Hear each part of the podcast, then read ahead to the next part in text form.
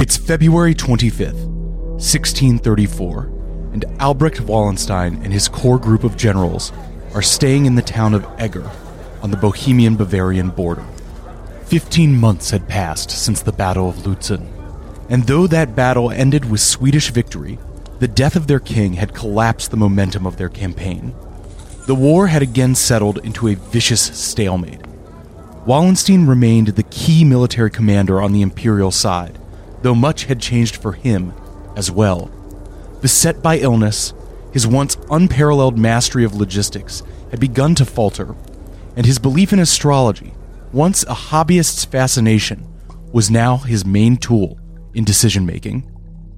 Wallenstein and his generals were met at Eger by Walter Butler, the commander in charge of a company of Irish and Scots soldiers under the command of Octavio Piccolomini, the Italian mercenary who had taken Pappenheim's place in the imperial army after his death. The Irishman invited Wallenstein's generals, Illo, Kinsky, Tricka, and Niemann, to dinner at the city's castle. The generals obliged, though Wallenstein himself stayed at his lodgings near the town square. The group of imperial generals at the castle wined and dined, discussed campaigning plans, gossiped about various alliances, until, with a nod between Walter Butler and one of his servants, six dragoons rushed into the room, all yelling, Who's a good imperialist? The Irish mercenaries stood and declared, Long live Ferdinand! And with that, Wallenstein's men were beaten, bludgeoned, and stabbed to a sudden and bloody death. At 10 p.m., Irish Captain Walter Devereux opened the door to Wallenstein's chambers. Wallenstein turned from the window, his boots, sword, and coat off, a frail old man preparing for bed.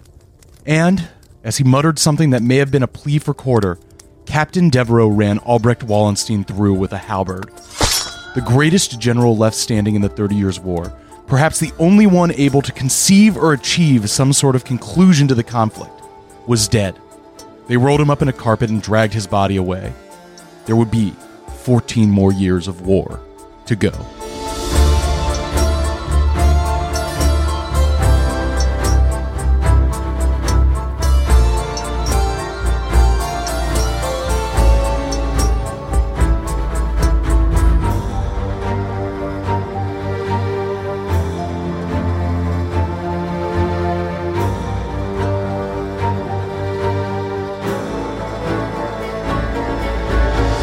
Wallenstein's downfall was a tragedy of hubris.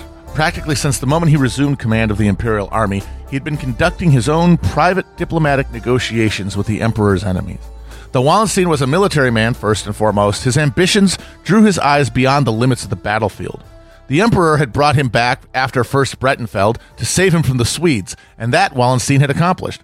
But the Emperor's refusal to make peace required a total victory over Sweden and German Protestantism that Wallenstein, being closer to the quickened pulse of the commercial world, knew could not be won. This gap in understanding could be leveraged to Wallenstein's advantage. If Ferdinand refused to make peace when it was clear that a military victory was impossible, Wallenstein would force peace upon him, thereby putting Wallenstein in the cockpit of German power. There were secret communications to the French, the Swedes, and the Protestant princes. Wallenstein also kept in contact with the commanders of the forces opposing him in the field to minimize unnecessary conflict while he brokered his own settlement. Wallenstein's visions were grand and somewhat whimsical. To a French ambassador, he suggested that the war could end with a unifying crusade against the Turks, which is something that the Pope had sort of hoped for at the beginning of the conflict. There were also notions of a vast, independent Central European state under Wallenstein's control. Failing that, the complete reduction of Habsburg power anything, in other words, to end the bloodshed and allow Germany to rebuild. After Lutzen, Wallenstein's refusal to engage with Swedish forces and the whisperings of his enemies in the army that the Generalissimo was telling anyone who would listen that the emperor was too powerfully under the sway of Jesuits to make a just peace, convinced Ferdinand that Wallenstein was a traitor. He was aware of the movement against him, but felt confident that his control of the army was strong enough to deter the emperor from action or if the emperor did act, his commanders would support him in any conflict. He was wrong. The Wallenstein war machine was formidable, but it was still essentially a parasite on the Holy Roman Empire. The bulk of Wallenstein's officers saw the emperor as a more reliable meal ticket than their increasingly isolated field commander. And it was this lack of support in the ranks that sealed Wallenstein's fate. While Wallenstein might have known more of the conditions of Germany than the emperor did, he couldn't see into the hearts of men, no matter how many horoscopes he commissioned. In the early days of 1634 in Vienna, the emperor arranged a secret trial which convicted Wallenstein of treason. An imperial declaration of his dismissal from command, his official status as a traitor to the empire, and an order for his arrest was published in Prague on February 18th. It was while attempting to reach the safety of Swedish lines that Wallenstein and his most trusted subordinates stopped for rest in Eger to enjoy the hospitality of the local garrison. The garrison was loyal to Piccolomini, and Piccolomini was loyal to the emperor. The result was the incredibly metal sounding Eger bloodbath. All of the assassins were rewarded with lands and titles, though few lived long enough to enjoy them. The death of Wallenstein signaled the end of the age of the mercenary captain, the condottieri contractor, who arose during the Italian Wars to replace the aristocratic knights of the medieval era and would in turn be supplanted by corps of professional officers in the modern era. Military power, like the power to tax and administer justice, would be monopolized by the state if the state was to survive the maelstrom of the 17th century. Do you think that there's a world where Wallenstein gets out of this alive, or at least not killed by his own boss? I don't think so because a deal required the emperor. So the idea that Wallenstein could make a deal behind his back was just never really plausible because none of the people on the other side, the Swedes or the French, could have any confidence that the peace would be upheld uh, if it didn't have the emperor's approval, and he didn't even know the negotiations were happening. It's funny that the better Wallenstein is at his job, and he was one of the best, the more likely he is to just bump into the ceiling of power and be killed by his own employers. Yep, yep. Uh, but that's the thing. Uh, the, the, this whole war is a bunch of people testing the the, the length of their power, uh, and then uh, finding, to their horror, uh, how little they actually have.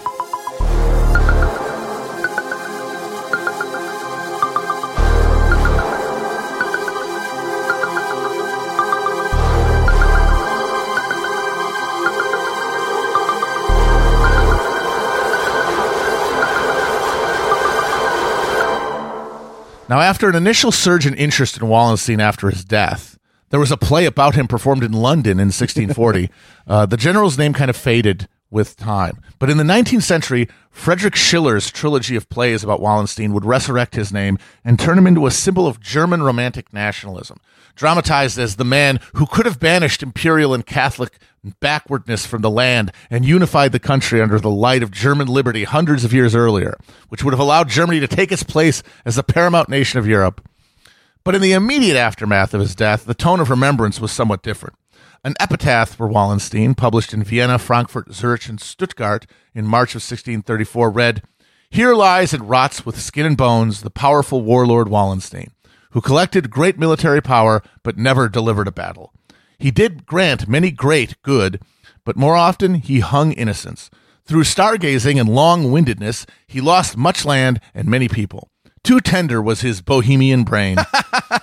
he could not stand the ring of spurs. Cocks, hens, and dogs he robbed in all places where he lodged. But he must go the way of death and let the cocks crow and the dogs bark. Now that sounds kind of lame, but it rhymes in German, so it was probably pretty funny. I mean, his his tender bohemian brain. One of these soft-brained bohemians. Oh yeah, you can't put him in charge of an army. What are you doing? Here, though, we should also bid adieu to a much more pitiful character in this saga. Less than two weeks after Gustavus's death at Lutzen, Frederick V, ever exiled, ever wandering, found himself in the small town of Bacharach outside Mainz. This town, like basically all of war torn Germany, was suffering a bout of plague. And here, worn down, ever losing, the Winter King Frederick V of the Palatinate died at the age of 36 on November 29, 1632. His body was evacuated and reinterred several times as various armies encroached on various cities it was placed in, and his body was last seen in a wine merchant's cellar near Metz. His final burial site is unknown. The originator of this whole conflict, the first loose thread, the one so many had fought and died for, the punkin instigator of the Thirty Years' War, was dead, and it meant basically nothing for the conflict. Amazingly, though, this was somehow not the last gasp of the Wittelsbachs in the Palatinate. So you might remember that during that brief uh, honeymoon in Prague, uh, Elizabeth and Frederick gave had a son, Yes. uh, who they named Rupert after the only Wittelsbach Holy Roman Emperor. Uh, and this young man would grow to become sort of the flower of aristocratic chivalry during the age. Uh, for one thing, he was a little asshole who all of his servants hated and nicknamed Rupert the Devil. And that's key to being a aristocratic fancy boy. Uh, so he's born at the beginning of the conflict, and it's still going on when he's 18 in England in exile, where he offers a public subscription, which is essentially a military GoFundMe to raise an army to put his brother, Charles Lewis, on the throne of the Palatinate. His forces were defeated and he was captured at the Battle of Vlotho in 1638. Uh, while in custody, he failed to bribe his captors. Uh, there was an attempted military rescue by French and Swedish forces that failed. He was offered his release if he converted to Catholicism, which he refused to do. And he was eventually released by promising the emperor's wife, Empress Maria Anna, that he wouldn't ever fight against Germany. Cross his heart, swear to die. After he was released, he went to live with his mother's family, the Stuarts, in England. And this is not the last we will hear, just letting you know, of this dandy fop. And there's also in the background uh, prolonged attempts to put Charles Lewis on the throne, and he's kicking around central Germany for a while. These guys, these they don't guys, know how to take a fucking hint. Yes, just go, go live in the Hague. And of course, of course, the hilarious thing is when the whole thing is said and done, they will get partial restitution of their of their claims, which just shows that there's really no justice for anybody in the world. yes, yes. If there was one group who should have just been duly punished for their their they should have been they should have been made piss boys and and grooms they should have been forced to to serve people flagons of ale and, and they should not have been put back into anybody's uh anybody's manor house but there is no justice nope. in central germany in the 17th century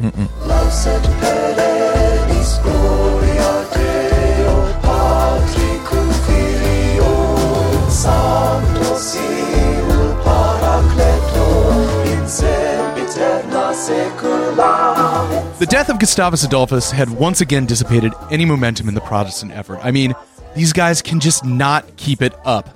And the elimination of Wallenstein had similarly caused a major organizational blow for the imperial forces. With the two great generals dead and the guy who, you know, this whole thing was kind of about also dead, one might think there would be some kind of motion for peace. But we've still got armies in the field, continental power ambitions, and certain parties demanding satisfaction. The Swedish army now fell into the control of Axel Oxenstierna, a still tremendously capable diplomat and administrator, but lacking the generational martial prowess of Gustavus. Oxenstierna knew Sweden could not leave the conflict without some reward for its vast expenditures and looked to keep Pomerania as a continental foothold for Sweden although he knew this would also require some kind of repayment to George William of Brandenburg to relinquish the territory. With Gustavus's six year old daughter, Queen Christina, on the throne, and yes, that's another Christian Christina character in this, but she's not that important. You don't have to remember her too much. Uh, Swedish nobles were free to reassert some control at home, further undermining his position. And on a trip home, Oxenstierna had to liberate Queen Christina from her overbearing queen mother, who had locked the little queen away in a room with windows blackened out and nothing but fools and dwarves and elves for entertainment.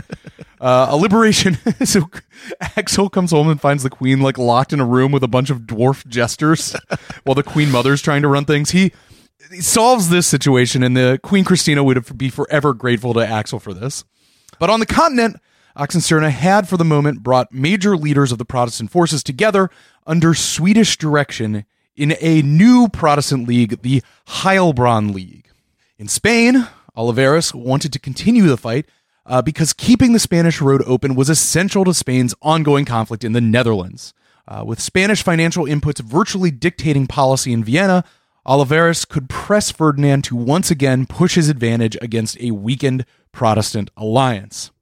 And then there was Cardinal Richelieu, whose chief foreign adversary remained the Spanish.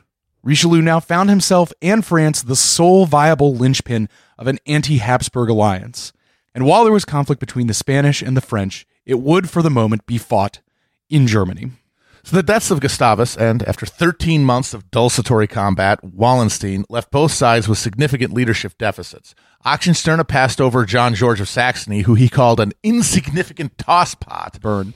to give command of the Heilbronn League forces to Bernard of the Duchy of Saxe-Weimar, who leveraged mutinous discontent among the poorly paid Swedish troops to gain huge grants of land and income for himself. By the way, that's the thing we haven't talked too much about, but this entire time this is happening, all of the armies are seeing uh, nonstop mutinies as different companies and, and regiments say, we're not going to move, we're not going to lift up arms until we get paid or some guarantee of future payment. And for the most part, their commanders would just use their uh, anger to extract more benefits to themselves. And then, of course, let a little bit trickle down to the troops, enough to keep them fighting, basically. Now, this didn't stop the Swedes from losing their hold on southern and northeastern Germany, where many of their former allies refused to join the Heilbronn League and being forced to retrench closer to their Pomeranian bridgehead. Wallenstein's death allowed the emperor to sequester Wallenstein's lands, which gained for him a massive cash infusion, just as tax collection and agricultural production in a lot of Germany was breaking down. Because Wallenstein, remember, by the time of his death, was the largest single landowner in Bohemia. Yeah, and then all of that goes to the crown. It also gave Ferdinand a chance to put his son and heir, Archduke Ferdinand III, in overall command of imperial forces.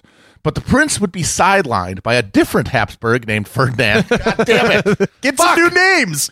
The new governor of the Netherlands, the Cardinal Infant, not really a cardinal because while he was a he did have the office of a cardinal, he had never been ordained as a priest, uh, and not really an infant because infante was the Spanish term for a prince of the blood. And sorry if I made that guy sound too much like an actual baby back in episode one. That was just a funny image for me a little baby in a cardinal's mitre.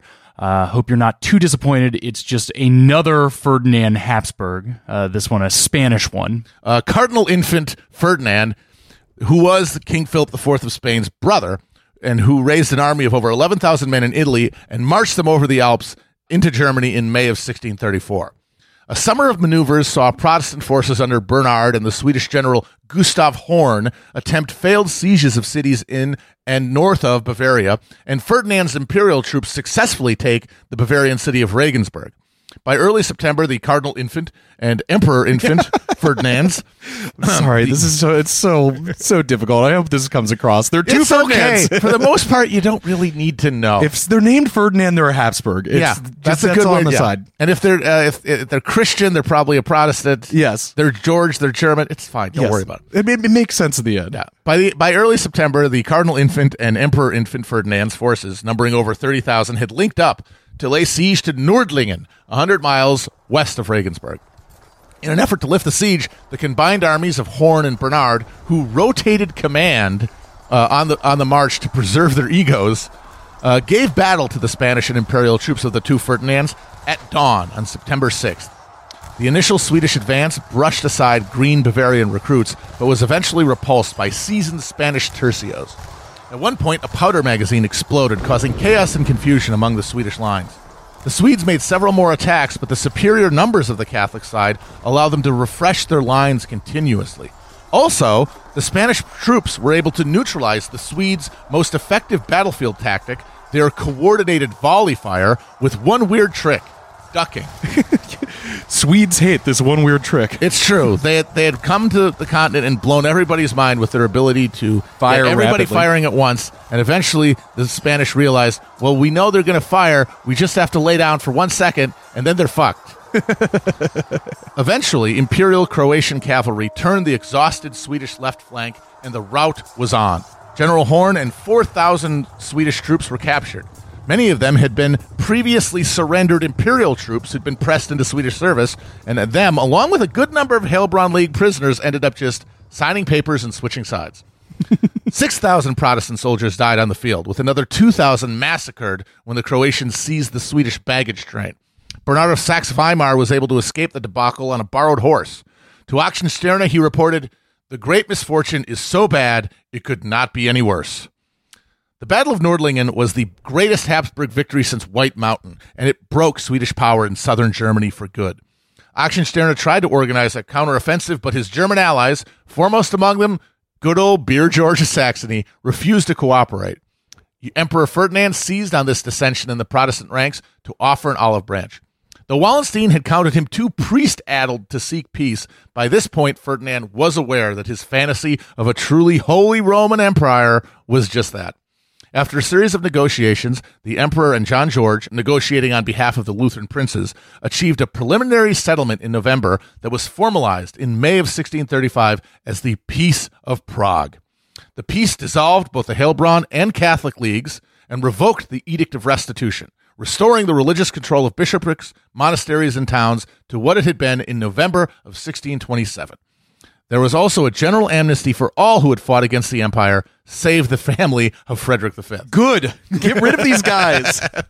and also, just on the uh, the Ferdinand Austrian Habsburg side, we'll see later on today that they take a lot of L's in the general battle, but all throughout this time, like what we were saying with Wallenstein, they were able to vastly consolidate the actual Austrian Habsburg lands and put Austria, Styria, Bohemia, Hungary under much more direct control of the Habsburgs. So they are getting victories there. It's true. And a lot of those lands had been pro- deeply evangelized Yes. uh, in the previous generations, and that was fully reversed. Uh, the Counter Reformation in the Habsburg lands was totally uh, affected by, or, or was effectively total uh, due to the outcome of the war. Now, this left the Swedes in an untenable position. Mm-hmm. Their influence waning, German allies demobilizing, the French subsidies had already been slowing to a trickle before the death of Gustavus and had dried up completely afterwards. So Oxenstierna put his foot down to Richelieu. If Sweden is going to keep fighting on behalf of French interest, France is going to have to start pulling their fucking weight. Richelieu had been happy to let others do the fighting and dying until now, but with Spanish garrisons along the Rhine now threatening French territorial integrity, he reluctantly agreed to commit troops to the war for the first time. After coordinating with the Dutch on a military campaign in the Netherlands, Richelieu came to an agreement with Oxenstierna. There'd be a resumption of increased subsidies to Sweden in exchange for a 60 mile corridor of land along the west bank of the Rhine that would be claimed by the French crown as crown lands, as well as an official declaration of war on Spain. Using the Spanish imprisonment of a French prelate as pretext, Richelieu went to war the old fashioned way, just as Ferdinand was securing the Peace of Prague. As C.V. Wedgwood put it, he dispatched a herald and a trumpeter to Brussels, who, on the 21st of May, 1635, standing announced, after the proper fanfare, the King of France's just cause, and threw in the crowd a formal proclamation of war. They then set spurs to their horses and galloped safely off. this would be the last war declared in Europe using the proper chivalric ritual. we should do that again. Absolutely, just chucking a fucking declaration of war into a crowd of people and r- running away. well, it's also, you know, in our modern era world, in, in all these conflicts that are, you know, where we're like lightly uh, doing a war and what, you know, like Africa or whatever, we Yeah. should have to send a guy with a trumpet to a place and be like, we are, we are invading you now. Yeah. Just drop a declaration of war out of a drone.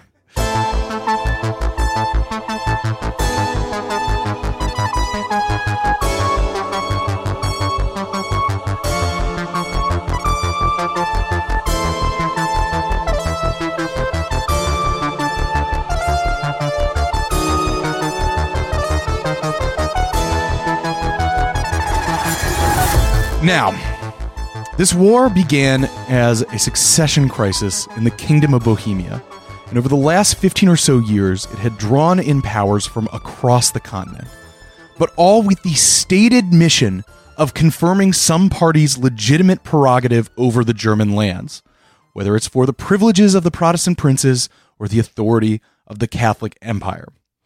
And yes, it's involved foreign intervention and deploying of foreign invading armies, but still with the aim of supporting an essentially German domestic conflict. At the point of the French invasion in 1635, after a mutually agreed domestic religious settlement, this distinction is over. Though it had always had some of these characteristics, the war was now primarily a continental power conflict fought on the ravaged soil of Germany. A struggle for hegemony between the two Catholic powers, Habsburg and Bourbon, simply waged where everyone had already set up their gear. As well, among the forces, the organizing principle of religion begins to fade into the organizing principle of the nation. The principle that the war was fought to ensure the correct way of worship among some people dissipated. Among the new generation of fighters, that matter was simply between an individual and their God, whether it was Catholic or Protestant. Catholic, Lutheran, Calvinist became less important than French, German, Swede. At White Mountain, the Catholic battle cry was for Santa Maria, but by Nordlingen, they changed their cry to Viva España. The nature of the war itself begins to rapidly change as well. The objectives shift. This is no longer about gaining a victory more than it is about seeing the defeat of your enemies. The timescale changes. Armed conflicts of this period were already seasonal, with a campaigning summer and a quartered winter. And remember, we're in the little ice age right now. It's cold as shit for longer than usual, so you're spending most of your time just quartered in the cold.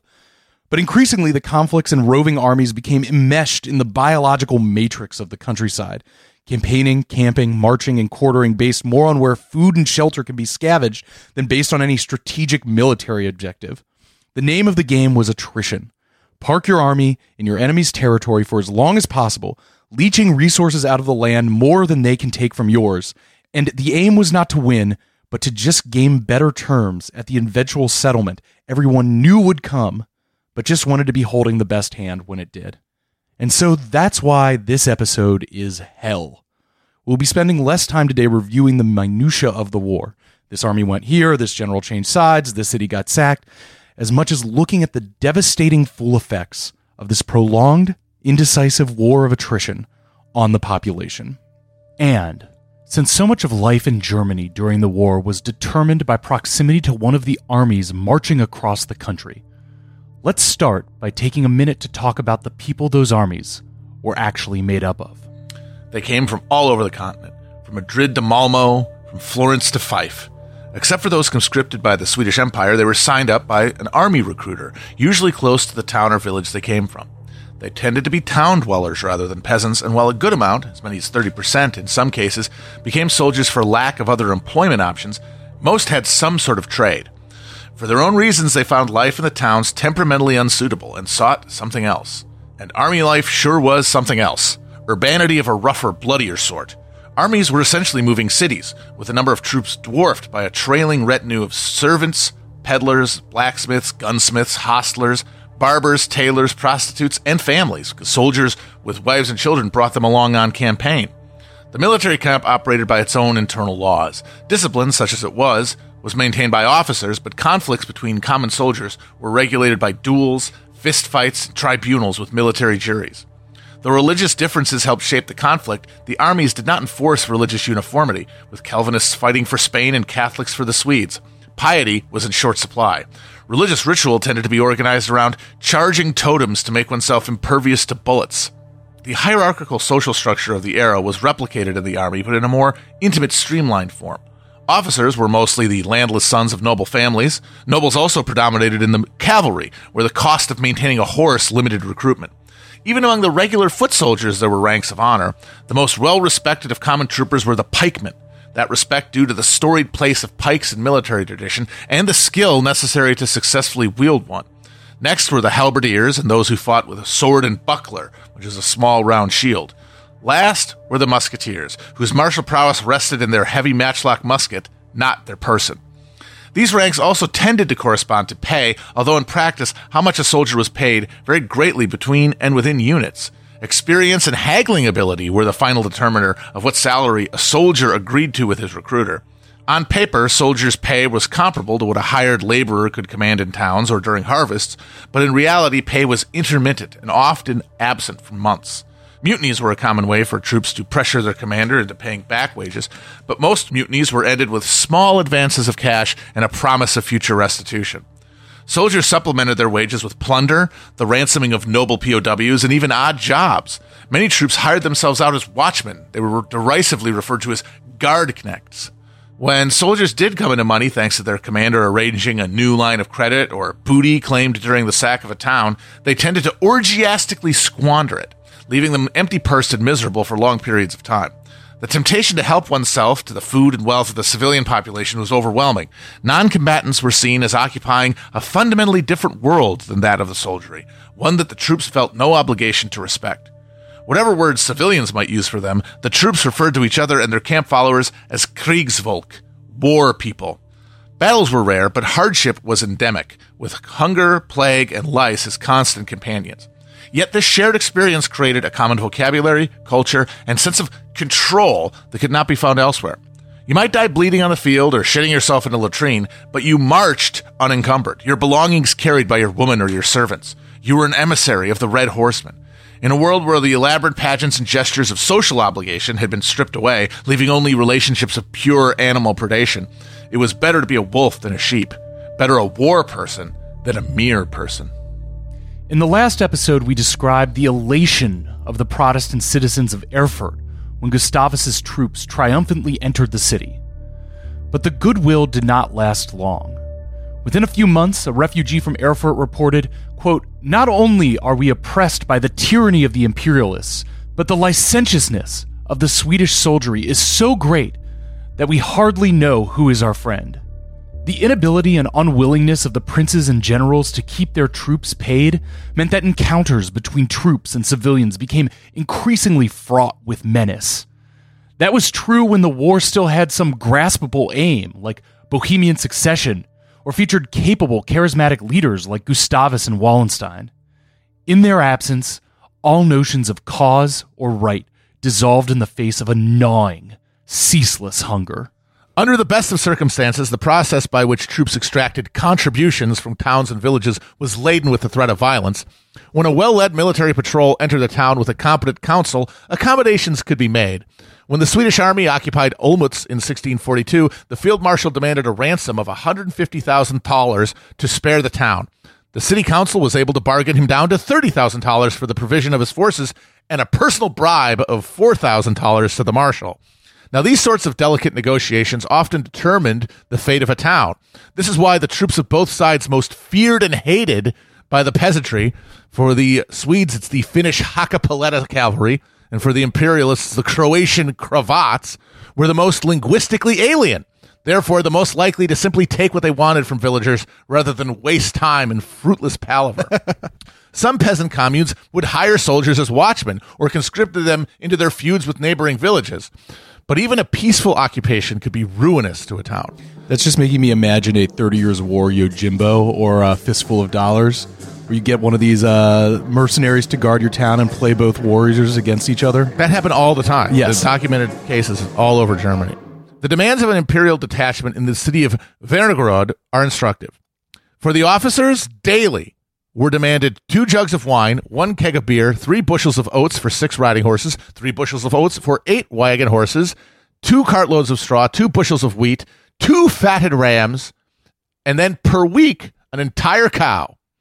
Now, that was just for the officers. For the 130 soldiers that they commanded, they all required daily two pounds of meat each, which is 250 pounds a day, and one and a quarter pounds of bread, which ends up being over a thousand pounds a week. Also, a keg of, keg of beer and a bushel of salt a day. So that's a company. That's 100, 130 guys and a few officers, Yeah. and we're talking about armies of 10, 20, Yeah. 30,000. An army of 30,000 required 30,000 pounds of meat and 20,000 gallons of beer a day. It is small wonder that a common metaphor to describe the uh, ravening armies was a horde of locusts. God was delivering judgment as he judged the Egyptians.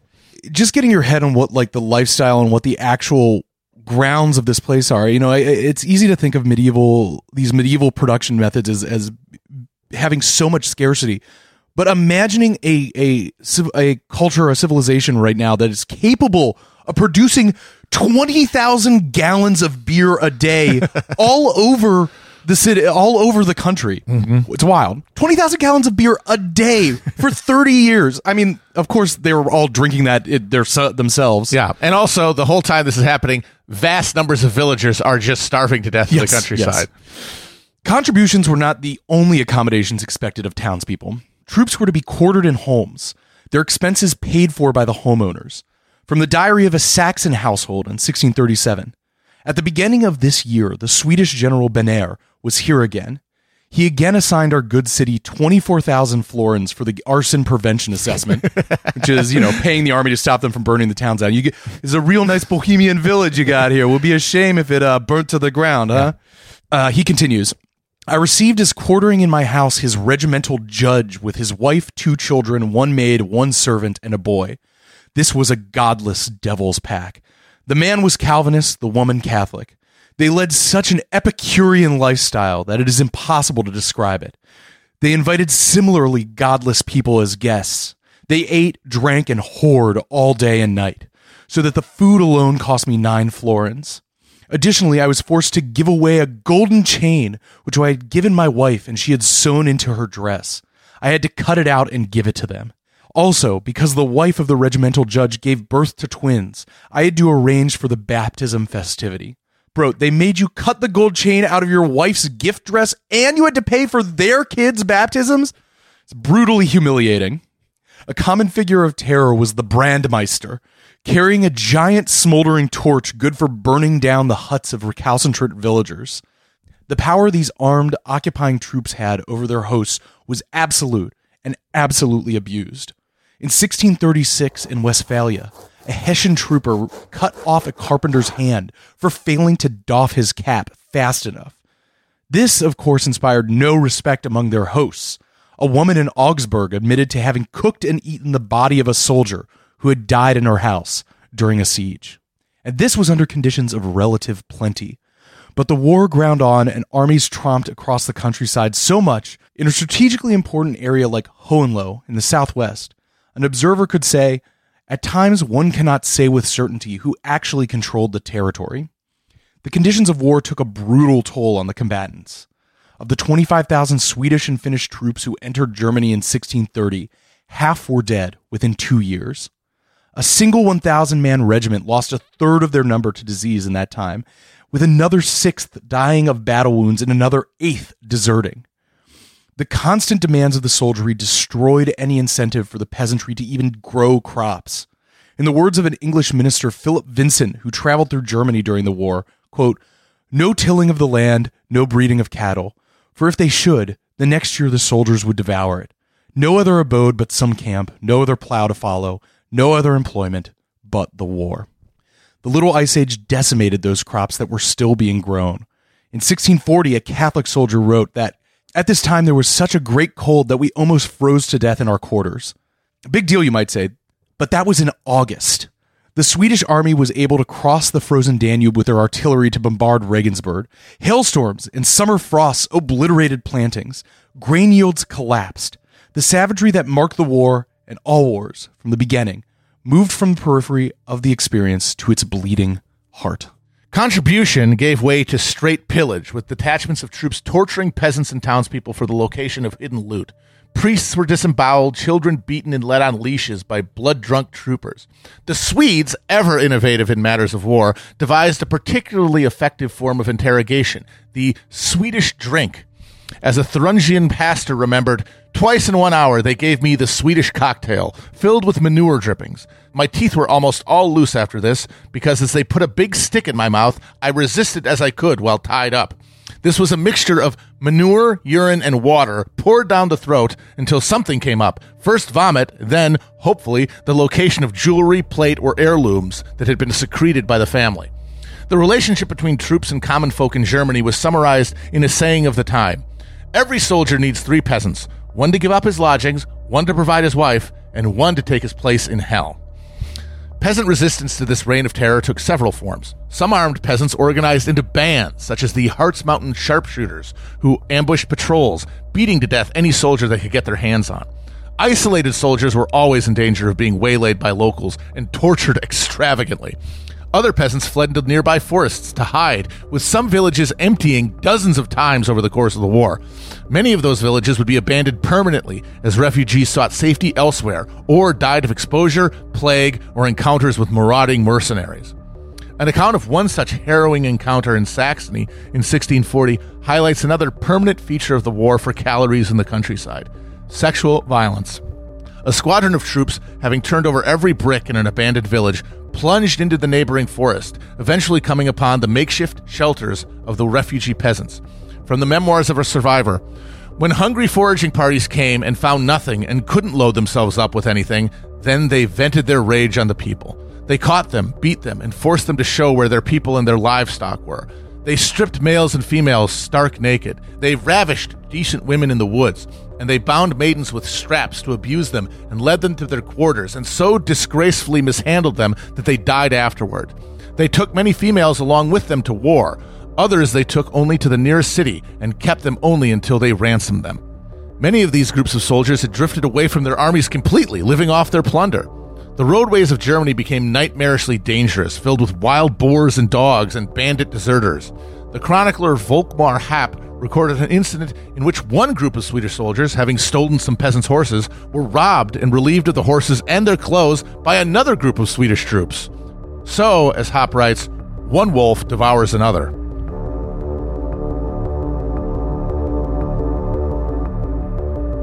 For one more picture of this hell, I want to read you a passage from The Adventures of Simplicius Simplicissimus, a German novel written by Hans Jakob Christoffel von Grimmelshausen. This was written after the war, in the 1660s, but Grimmelshausen was born in Hesse, in central Germany, in 1621 or 22, and experienced much of the Thirty Years' War firsthand as a youth. He was, in fact, a veteran of the war itself.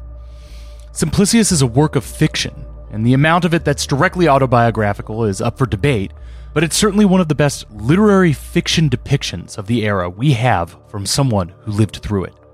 And just incidentally, uh, the book rocks. It's harrowing and funny, and the uh, Penguin Classics edition is a really fun read. Uh, plus, it has a cool, gnarly skeleton shooting a bow and arrow on the front of it, so you look cool reading it. Uh, highly recommend. So, this is a scene narrated by our hero Simplicius, a kind of Huck Finn or Forrest Gump figure, a child bumbling along through the important events of the war. Here, he's accidentally led a company of soldiers back to his family's quiet and secluded forest home. The first thing the ruffians did was stable their horses. Then, each had his appointed task, which involved a lot of wrecking and spoiling. While some began butchering and boiling and roasting with every appearance of cooking up a feast, others ransacked the house from top to bottom. No room was safe. You'd have thought the golden fleece of Colchis was hidden somewhere. And some made piles of linen, clothes and household items as if for a jumble sale, and what they couldn't use they trashed. Others stabbed at heaps of hay and straw with their swords, as if they hadn't impaled enough sheep and pigs already. Another again shook the feathers out of the bed covers and filled them instead with hams, other dried meats, and kitchen utensils, as if these would make for more comfortable sleeping. Stoves and windows were smashed to pieces, quite as if the vandals forecast an eternal summer. Copper and tin pans were bashed in, and the dented and ruined bits carted off. Bedsteads, tables, chairs, and benches were all torched. Why, with stacks of firewood dry in the yard, if that was what they were after? Pots and dishes all had to be smashed, either because men preferred eating off the spit or because they knew they'd not be having another meal there. Our maid, I'm ashamed to say, was so abused in the barn that she couldn't walk afterwards. The stable lad they trussed up laid him on the ground, wedged a stick between his teeth, and poured a milking pail full of a slurry down his throat. A Swedish toast, they called it. Afterwards, they made him lead a party out into the fields, from where they returned with men, women, and animals they'd rounded up. Dad, Mom, and our Ursula among them. Then they really got going. They removed the flints from their pistols and screwed the peasants' thumbs instead, hurting the poor fellows so awfully they might have been after witches. They did, in fact, bundle one prisoner into the bread oven and push fire in after him, even though he'd confessed to nothing. They took another, bound rope around his head, and wound the rope so tight with a stick that blood spurted from the man's mouth, nose, and ears. To cut a long story short, each soldier devised his own method of torture, and each peasant was put through his or her particular ordeal. Dad was the only lucky one, as I thought at the time. He was grinning and laughing all over his face when he owned up to what the others had screeched and mumbled in pain. I'm sure the honor was done him because he was the head of the household. What happened was they sat him in a chair by the fire, tied his hands and foot, rubbed his bare soles with dampened salt, which they then made our old goat lick off. That must have tickled so much that it made him laugh fit to burst. The sound was so catching I had to guffaw too, though whether to keep Dad company or through not knowing better, I can't say. And as he laughed, he owned up to them to where he kept his treasure, which included gold and pearls and jewelry, and a lot was more valuable than a farmer might have been expected to possess. As to what happened to the women and female servants and young girls they took prisoner, I can't tell you in detail. The soldiers wouldn't let me see what they did to them. I can imagine, though, partly from the pathetic screams that occasionally came from the corners of the house. And I don't suppose Mum or our Ursula fared better than the others. Through all this awfulness, I turned spits, and after the feast, I helped water the horses, which is how I came across our milkmaid in the stable. She looked dreadfully disheveled, and I didn't recognize her until she spoke to me, her voice more than a bit wobbly. Get away, lad, get away. Otherwise, the soldiers will take you with them. Promise me, make yourself scarce. You can see how horribly. But that was all she managed to get out.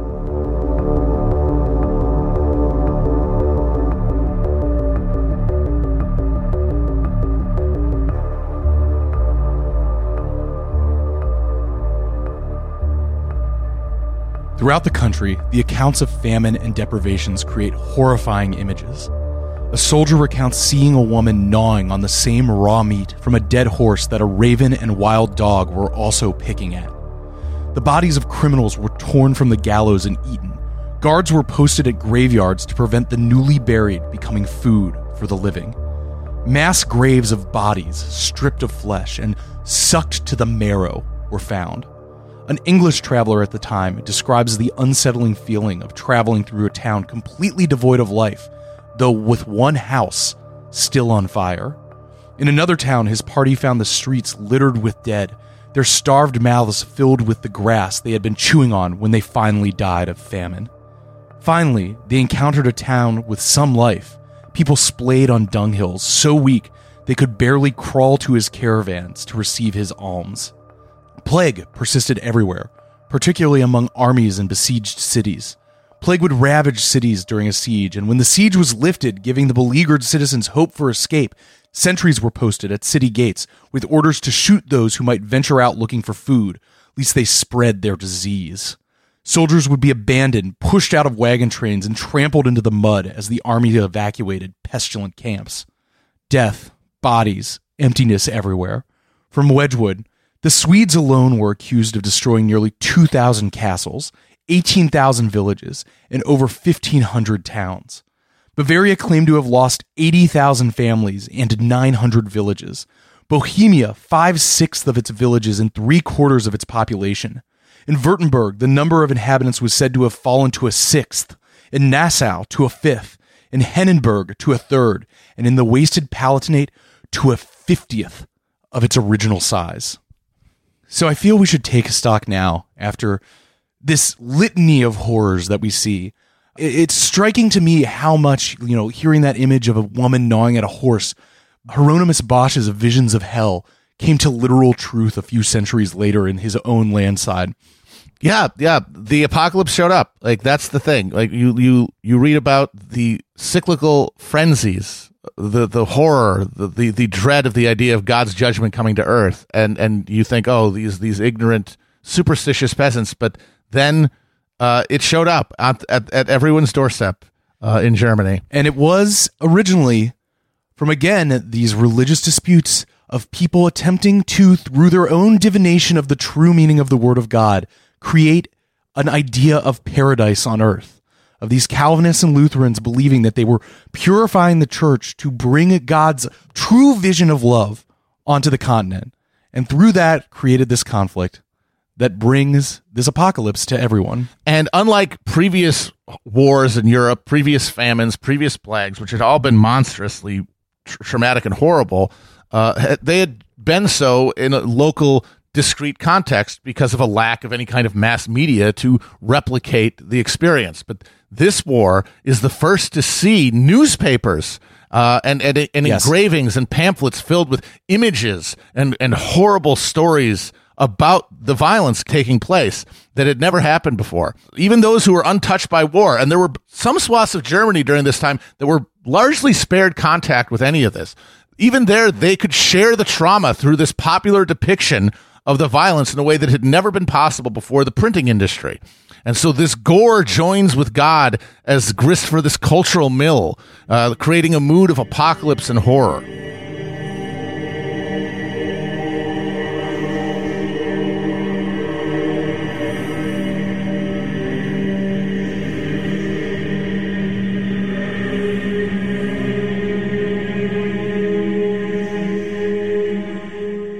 Beyond the physical, material ruination of the continental population, the war brought another torture that of the mind and the spirit. Another bout of apocalyptic millennialism emerged throughout Europe, with writers like Johann Alsted applying the academic logic of Calvinism to the prediction of the end of days. We also see a series of manias gripping the public. As the ravages of war and ice age plunged Germany into despair, fear took hold in the villages of that ancient great other, witches. The 1620s and 1630s in southern Germany saw some of the most intense witch hysterias in European history. In Bamberg, an independent Catholic prince bishopric north of Nuremberg, between 1626 and 1632, over 900 individuals were tried and executed as witches. Similar deadly hysterias took place in nearby Würzburg around the same time, that one notable for its trial and execution of many religious officials and to children, some as young as four. Like these things often are, the Bamberg witch trials were encouraged by a particularly zealous leader, Catholic Prince Bishop Johann von Dornheim, who came to be called the Hexenbrenner, the witch burner. Though I must also shout out that the witch trials in Bamberg went back a few generations to one of his predecessors, whose name is the whimsical Neithard von Thungen. the number of trials ballooned exponentially through the practice of torturing the accused until they would confess, then torturing them more until they named multiple accomplices. Somewhat unusually, the witch hunters followed these accusations up and down the social ladder, subjecting burghers and peasants alike to trials, imprisonment, and burning. Van Dornheim had to eventually build a special prison, complete with torture chamber adorned with Bible verses, to hold all the supposed witches.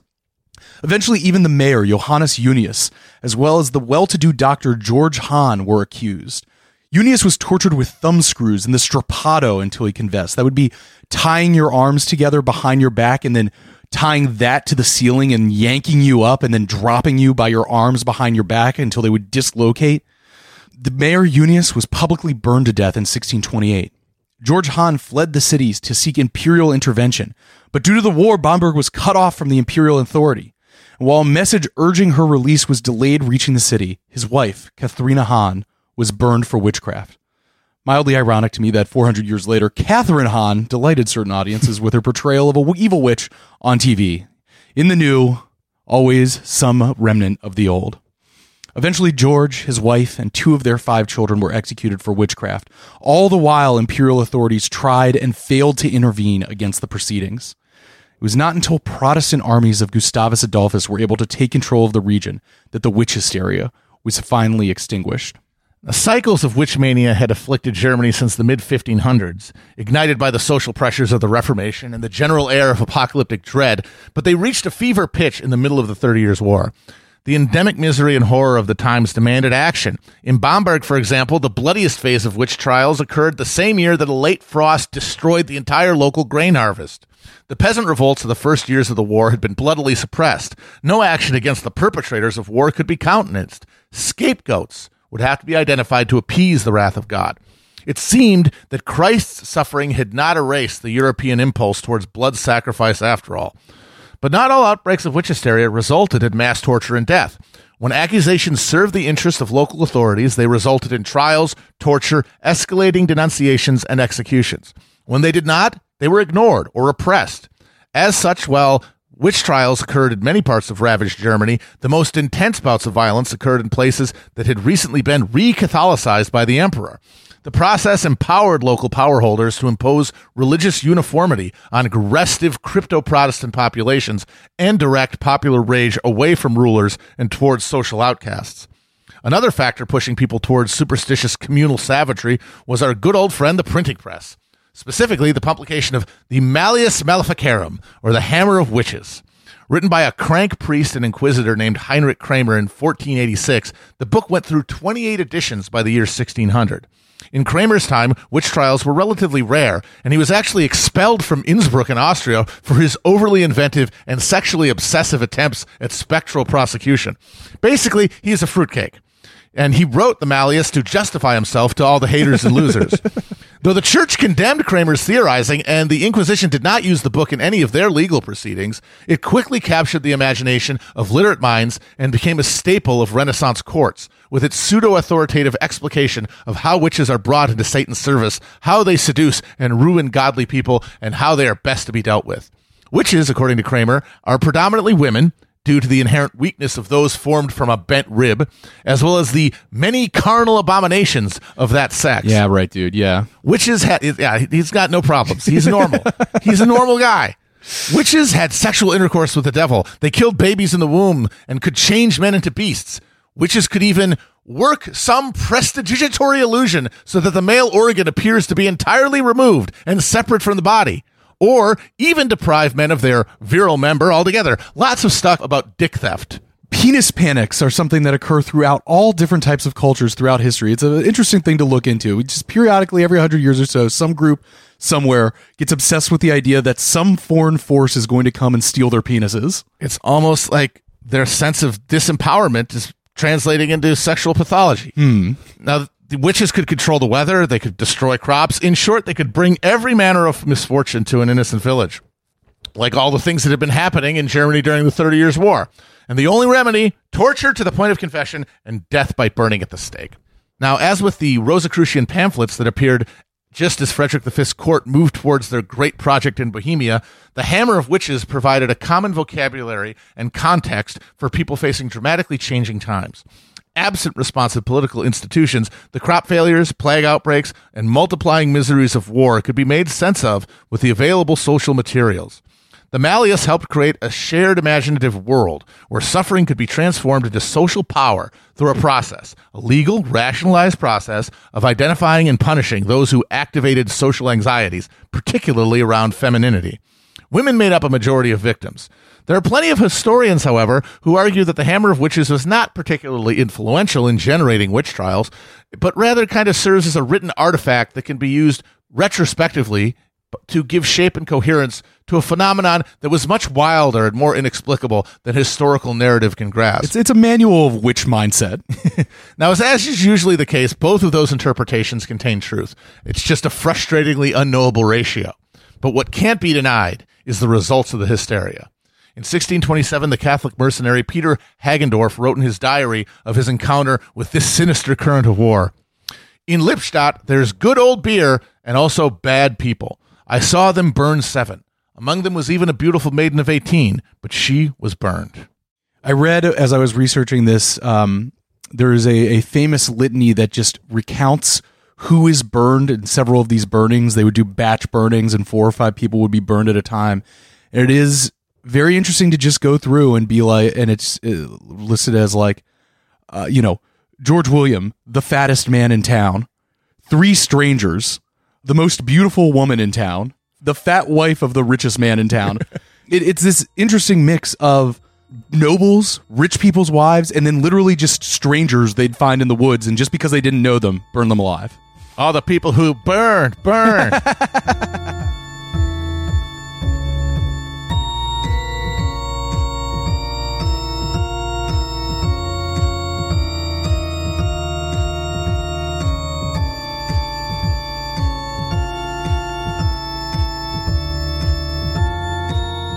So, where violence and destruction and fear reign heaviest, we see this one type of hysteria the fanatical purging of imagined supernatural evil.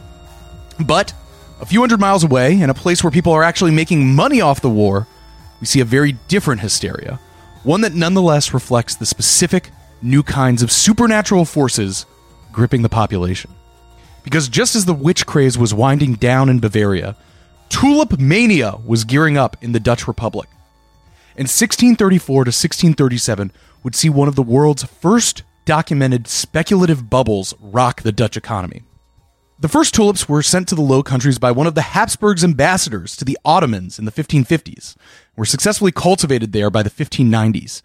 The tulips bred in the Netherlands had spectacular colors and patterns that took years of dedicated breeding to bring forth. And as the independence and commercial fortunes of the Dutch grew during the first decades of the 17th century, the tulip became an incredibly sought after luxury good. Trading in desirable tulip bulbs based around anticipated sales in their blooming season became a huge commodity in the growing Dutch markets. And by the 1630s, a semi formalized futures market had developed to speculate on the contracts to purchase these bulbs rather than the bulbs themselves. Tulips became one of the Republic's chief exports, right behind gin and herring, as massive fortunes were moved through the market. The craze reached its peak in the winter of 1636 to 1637, when some tulip futures contracts were being traded a half dozen times without any actual bulbs changing hands, all while constantly rising in prices. Single tulip bulbs were being priced at nearly 15 times the annual salary of a skilled craftsman. One trader reported 12 acres of land offered for a single bulb. Until, in February of 1637, when the bottom dropped out of the market and prices rapidly depreciated, leaving traders holding futures to now worthless bulbs contracted at exorbitant prices and necessitating petitions to the government to step in and regulate and arbitrate the market. Now, to be clear, the extent of the impact of this whole episode is still debated. Financial records from the period are spotty, and some of the best transaction details come from a satirical play written about the stock traders of the time. The incident could have affected vast swaths of the Dutch population or a relatively small clique of well off traders. But what is clear is that at the height of the war, the booming Dutch economy generated one of the first clearly recognizable speculative bubbles. A hysteria for trading, rampant overvaluation of the material was clearly felt in society. As contemporary art depicts commodity traders as gibbering monkeys, and a crowd of weavers abandoning their trade to follow a wagon blown by the winds of fortune and guided by the goddess of flowers. At this point, the Dutch commercial economy, forged in the fires of war and religious fervor, was the most highly developed in the world, leading to an unprecedented concentration of financial capital in Amsterdam. Feudal lords spent their surpluses on luxury goods to compete with other lords for splendorous prestige. The Dutch burghers, on the other hand, in their humble black frock coats and hats, set their money back out into the world to reproduce for the glory of God and the Dutch Republic and their own family lines, who would hold their stock certificates and corporate board seats in perpetuity. The search for greater and greater returns on investment led them to the tulip, a luxury good now accessible to the common people and capable of providing massive profits to the elites who could sell to them. Catholic superstitions and rituals may have been banished from the United Provinces, but the deeper human mystic urge had not dissipated. Rather, it moved from the symbols of bread and wine to guilders and contracts. Tulip mania was the religious impulse, the trembling prostration before the divine, flowing out of the bare, empty chapels and into the market stalls. Now, did the Thirty Years' War cause these hysterias? Well, I would say uh, to paraphrase Arrested Development, it certainly didn't help. Yeah. You know? Yeah. But what you do see is a shockingly recognizable context with multiplying crisis conditions and a society uh, dealing with an information revolution uh, and a overload, a new access to to knowledge that had never before been possible, leading to this just a speculative frenzy, a mania for scapegoats, for profits generated by the fact that the world seemed accessible in a way it never had before. But in reality, uh, that knowledge was mostly an illusion. So, as we transition out of the hell portion of this episode and return once again to the actual course of the war, uh, you know, we've been covering the progress of this war fairly in depth up to this point, you know, down to the minute progress of specific battles. But now we're going to start yada yadaing a little bit because, frankly, from this point on, any victories, losses, setbacks, and movements, it all becomes more immaterial. Uh, the positions are entrenched. A bunch of guys move to one place. Their enemies move to where they were. They fight. They trade places. They do it again we're going to try to run through the back end of the war and uh, give you a sense of where things move briefly, but you know, really, it, it don't matter. None of this matters. None of this matters. Yes. So, in December 1636, the imperial diet met at Regensburg. The emperor's position at this moment was fairly strong, but for a few recalcitrant princes still in rebellion, most notably Bernard of Saxe Weimar, uh, who becomes basically the most important German prince in the back end of the war, uh, Ferdinand II commanded the allegiances of most of his subjects.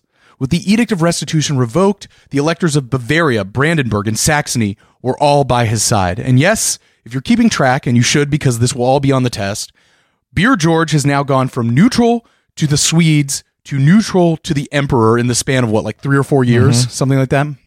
With broad favorability, his son performing well on the battlefield, the Peace of Prague signed.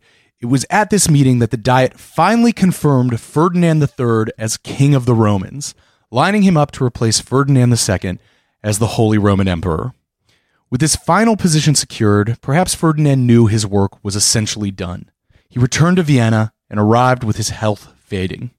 On February 15, 1637, he died peacefully in his bed, surrounded by his wife and daughter and church officials. He was 59 years old. The war had lasted 18 years under his rule. It still had no end in sight. But he had been able to virtually rid Austrian lands of Protestantism, destroy the mutually threatening Catholic League and Protestant Union, extend Habsburg control and counter Reformation to Bohemia, bring a preponderance of German princes once again under control of the emperor. His son would continue the Habsburg line of Holy Roman emperors, and his son was married to Maria Anna of Spain, potentially reconciling the Spanish and Austrian Habsburg lines. It is virtually assured that when he died, he believed God would welcome him as a noble warrior for the kingdom of heaven. But for his victory in God's name, his realm had been destroyed, converted almost in totality to a playground for the uncontrolled and uncontrollable soldiers. Women robbed and raped, some reported boiled alive by imperial troops in their own kitchen cauldrons, children stolen for ransom and pressed into military service priests roped to wagon trains and forced to crawl like dogs behind them until they collapsed. The wholesale pillaging of the land, terrorizing of the people, war and pestilence and famine, the true rulers of the era. Perhaps this is what Ferdinand would truly be judged for.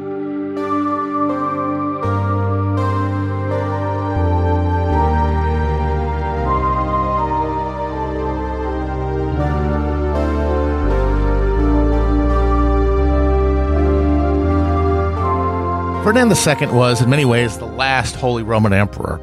He was brought up with an understanding of his position, nurtured in the stately opulence of the Hofburg Palace in Vienna, tutored in the eternal majesty of the Catholic Church, that was no longer consonant with the empire he claimed to rule.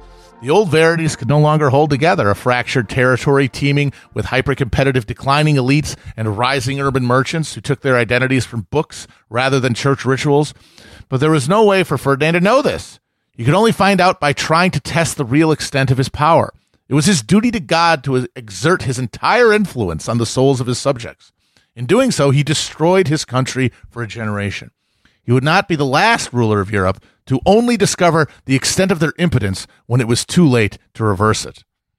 Ferdinand II was succeeded by his son, Ferdinand III, who was already the king of Hungary and now the commander of the imperial forces. Ferdinand III shared many of the traits of his father, but leaned more towards the philosophical and artistic than the staunchly Catholic. He's actually one of the only Habsburg rulers to have been a musical composer, and let's roll some of those Ferdinand III compositions under here.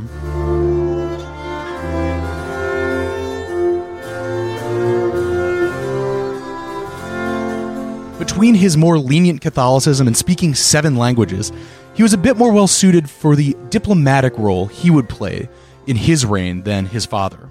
But perhaps he came off in court as more intellectual than he actually was. He was, quote, too clever to be happy, but not clever enough to be successful. Buddy, uh, I know the feel.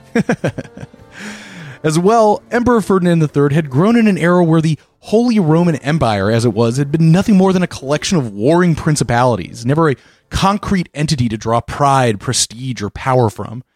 His allegiance to any idea of the empire was distant and theoretical. His allegiance instead was to the Confederation of Bohemia, Austria, and Hungary his father had consolidated under the personal rule of the Habsburgs. So then let's turn back to the war itself and try to pull this thing to its bitter end. After the death of Adolphus, French influence increasingly took over the Protestant alliance. Of all the independent German princes, Bernard of Saxe Weimar becomes the only major domestic Protestant force, and by 1635 he was made commander of German forces under a joint French and Swedish alliance, with the promise of becoming the Landgraviate of Alsace dangled in front of him. Meanwhile, Richelieu was struggling with France's increased obligations. Fielding a French army was frustrating to the cardinal, since the French relied on their feudal method of delegating to various aristocrats to raise troops, which in turn empowered the recalcitrant French nobles against the monarchy. So then, Richelieu relied on the vast wealth of France to keep armies, like the one of Bernard Weimar, paid. And France was now supporting armies in Italy, Germany, the Dutch Republic, and the French frontier with Spain, both in the south at the Pyrenees and in the north at the Netherlands. All this caused Richelieu to squeeze France's archaic tax system to pull funds out of the poorest in the kingdom. But this all drove the cardinal to professionalize the army as much as he could, encouraging skill over numbers, reducing the massive traveling camps of followers, opening paths for promotion by skill rather than noble birth, and within a decade creating a much leaner and more efficient French military. And also notable here was uh, limiting the system of just uh, conscripting the army with captives from the defeated enemy, which then diluted the skill officer pool. Uh, now those guys got shipped off to the uh, navy to be slaves in the galleys. Efficiency. We love it. We love efficiency. So with all that wind up, let's drive this thing home. So in 1635, the French form an alliance with the Swiss Confederation and invade and occupy the Val Thinin, that crucial alpine valley that, can, that linked Italy to Germany on the Spanish road, once again cutting off the Spanish from resupplying the Netherlands. In the summer of 1636, the Cardinal Infant Ferdinand, along with Imperial German allies, make a joint push into France. They get as far as Corbeil, within 100 miles of Paris, before the alliance falls apart for lack of organization and leadership. Now, many of the campaigns of the second half of the war can be described this way. Armies are formed, march into enemy territory, and in the face of plague outbreaks and uh, collapsing infrastructure, just melt away into the countryside. Shortly after this, the Swiss make another deal with the Spanish and sell control of the Val Thinin in exchange for religious liberties. The French are pushed out of the region, and the Spanish road is reopened. In the north, in October 1636, the Swedes win a victory at Wittstock in Brandenburg and successfully reestablish a commanding Swedish presence in northern Germany. In the spring of 1637, Bernard Saxe Weimar wins a series of battles in the Rhine. Then, in 1638, wins a protracted siege at Breisach. This secures the Alsace for the French and once again cuts off the Spanish road. In October 1637, Frederick Henry of Orange takes Breda on the Dutch Flemish border, a key defeat for the Spanish and the Cardinal Infant. There's actually a funny story there. Uh, so Breda had been taken by the Spanish, mm-hmm. and Diego Velazquez was commissioned to do a painting uh, of of that to celebrate it, and it was revealed basically exactly at the moment that the Dutch took uh, Breda back. uh, in April and May of 1639, Swedish forces under Marshal Banér pushed John George out of Saxony and back into Bohemia. The Swedes march forth, but are rebuffed at Prague. Banér reports from the region at this time I had not thought the kingdom of Bohemia so lean, wasted, and spoiled. For between Prague and Vienna, all is razed to the ground, and hardly a living soul to be seen in the land. Also in 1639, Bernard Saxe Weimar makes a bold play against his French allies to demand outright control of Alsace for himself. But a few weeks later, he dies of a sudden fever. In his will, after a nominal attempt to find a German willing to take him, he leaves Alsace and his armies to France. With the death of Bernard, the final German prince of any importance passes. The Protestant cause, the cause of German liberties, is now wholly in the hands of foreigners and German lands. Meanwhile, Spain is getting absolutely eaten alive by the Dutch. Their economy was collapsing so thoroughly under inflation, many Spanish cities were resorting to barter for trade. Spain was losing the mercantile war so badly that as many as three quarters of ships carrying goods into Spain itself were Dutch. In October, 1639, a massive fleet of 77 Spanish ships was routed by the Dutch at the Battle of the Downs.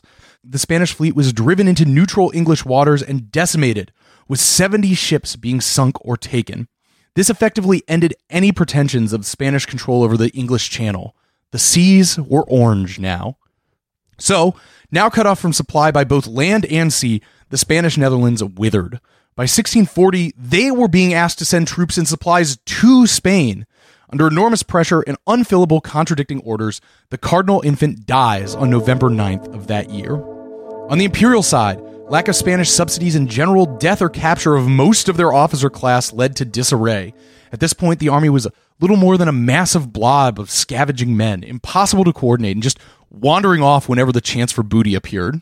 In January 1641, a Swedish army attempts to intimidate the imperial diet at Regensburg out of its sessions. But Ferdinand calls their bluff, stands his ground, and the forces of the Swedes must back off. But around this time, George William, the Elector of Brandenburg, died, and his successor, his son, George Frederick, having surveyed the horrors and devastation that had been wrought, and being forced to flee his residence in Berlin for one in Königsberg because the roof was literally falling in, went behind the emperor's back to sue for an armistice with Sweden. The Peace of Prague in 1635 had been a genuine compromise. Now, with the damn French storming around the place, it looked like obstinance. Ferdinand III, unlike his more stubborn father, realized this and prepares for future diplomacy. The Swedish Marshal Banér dies, having gone slightly nutty at the end after his beloved wife died. He actually, uh, in, a, in a scandalous move, marries a much younger uh, woman in the uh, the army camp. And towards the end of his life, his uh, soldiers are gossiping that he's just spending all his time hanging out with her young friends and partying. So he dies and is replaced by Leonard Torstensson, who puts the army under brutal discipline to regain order. But he also does away with the last pretense of pay for the army services and fully legalizes the system of plunder and looting the army had been surviving off of. Torstensson attacks down through Moravia and towards Vienna until he's pushed back up by Archduke Leopold, Ferdinand III's brother, who is now in charge of the imperial army. The Swedes and Imperials confront each other again at Breitenfeld on November 2nd, 1642. Leopold gets washed at Second Breitenfeld, and the Swedes again take Leipzig to dominate Saxony. Philip IV of Spain was going to appoint Leopold as the new governor of the Netherlands, but suddenly decides to appoint his 12 year old bastard son Don John to the post. One final rupture in the Austrian Spanish trust. In December 1642, Cardinal Richelieu dies. RIP to a true legend there. He's administered on his deathbed by Louis XIII himself, who lovingly fed him egg yolks as he slipped away. What a weirdly sweet image. Richelieu succeeded by his Italian mini-me, Cardinal Mazarin, who largely continues his policies. Louis XIII then also dies on May 14, 1643, less than a year later. He is succeeded by his five-year-old son, Louis XIV, heard of him, and his queen mother regent, the confusingly Spanish Anne of Austria. On May 19th, five days after the death of Louis XIII, the French army issued a crushing defeat to the Spanish at Rocroi on the French Flemish border. A century of military, technological, and tactical innovation had finally caught up with the indomitable Spanish Tercio infantry formation. The tercios at Rocroi withstood heavy assaults during the battle before being pounded into submission by withering artillery and harassing cavalry. The Spanish eventually would be forced to abandon the tercio, along with their hopes of ever reclaiming the United Provinces. So profound was the defeat that Wedgwood refers to the Rocroi Battle Monument as the gravestone of Spanish greatness. Rocroi would be the last major real contest of forces in the Thirty Years' War. Five weeks after the battle, Ferdinand III called for negotiations with France and Sweden. After 25 years of conflict, it was time to come to the table. Now, it's 1643, and fighting and negotiations would continue for another five years to bring us up to that nice round 30. But at this point, basically all parties involved realized that the conflict would not and could not be won in an overwhelming military victory. A tax official for Brandenburg wrote his armies were rampaging across his home state. This whole war has been a veritable robbers and thieves campaign. The generals and colonels have lined their purses while princes and lords have been led around by the nose. But whenever there have been talk of wanting to make peace, they have always looked to their reputations. That's what the land and people have been devastated for. Now, although the hope of either side to achieve a military victory had long dispersed, the combatants up and down the chain of command were all still locked into an unalterable logic of war. The incentive of the warlords commanding armies in the field was clear. War was an opportunity to win lands, riches, and titles. The Swedish general Melander, the son of a peasant farmer, fought his way up to a counthood. Now, even the agonies of life in camp were soothed by the ability of military elites to command a lion's share of contributions and loot.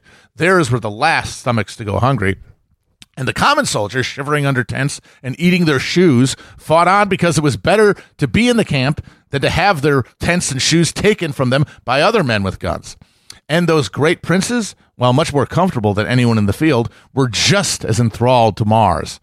Every consideration of state demanded continued conflict. For the emperor, any lasting peace settlement would need to include an amnesty for all who took up arms against him. Without that, no one would have an incentive to stop fighting. But any amnesty worth the paper it was printed on would include a restitution of lost lands and titles. Those lands and titles had all, were all spoken for, having been distributed to imperial allies as reward and payment for services. How could they be dispossessed? That gave the emperor hope that he could extort on the battlefield an acknowledgement of loss of property as the price for peace. Meanwhile, Sweden was stuck in a Central European quagmire that had all the hallmarks of the failed imperial counterinsurgency campaigns of later centuries.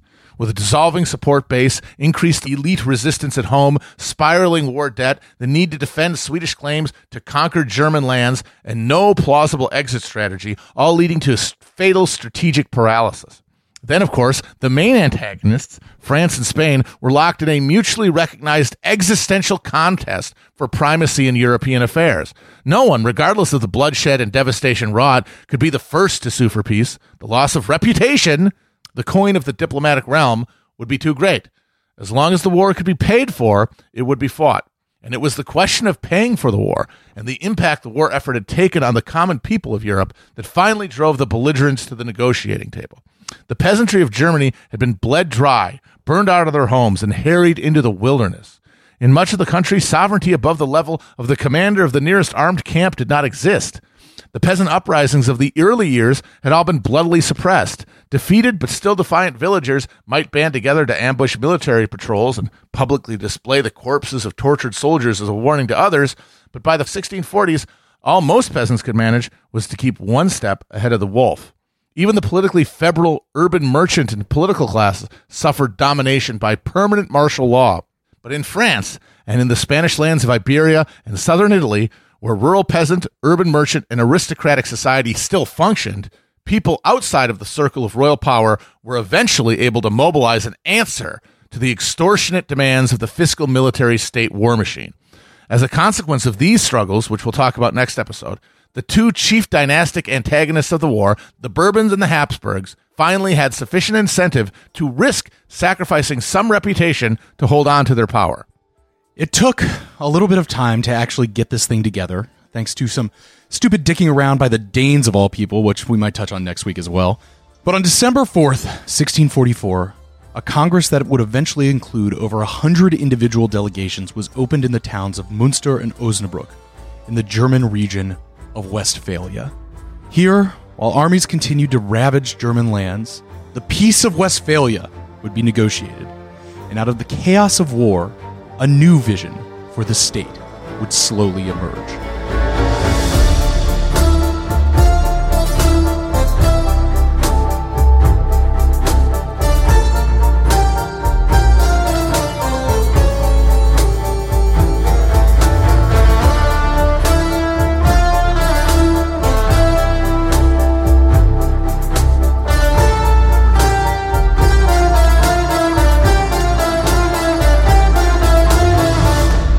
On Earth is written by Matt Christman and Chris Wade.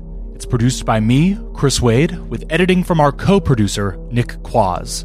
Show art and animation is from the great Ben Clarkson, and you can find a supplemental interactive atlas for the series by John White over at hellonearth.chapotraphouse.com. Our theme music is by Nick Diamonds, with additional music by Tyrant King, Takeshi Alessandro, Frederick Scarfone, John Ahrens, Blackout Princess, Wagner Coop, and Ferdinand III Habsburg. Join us next week for peace and a new war.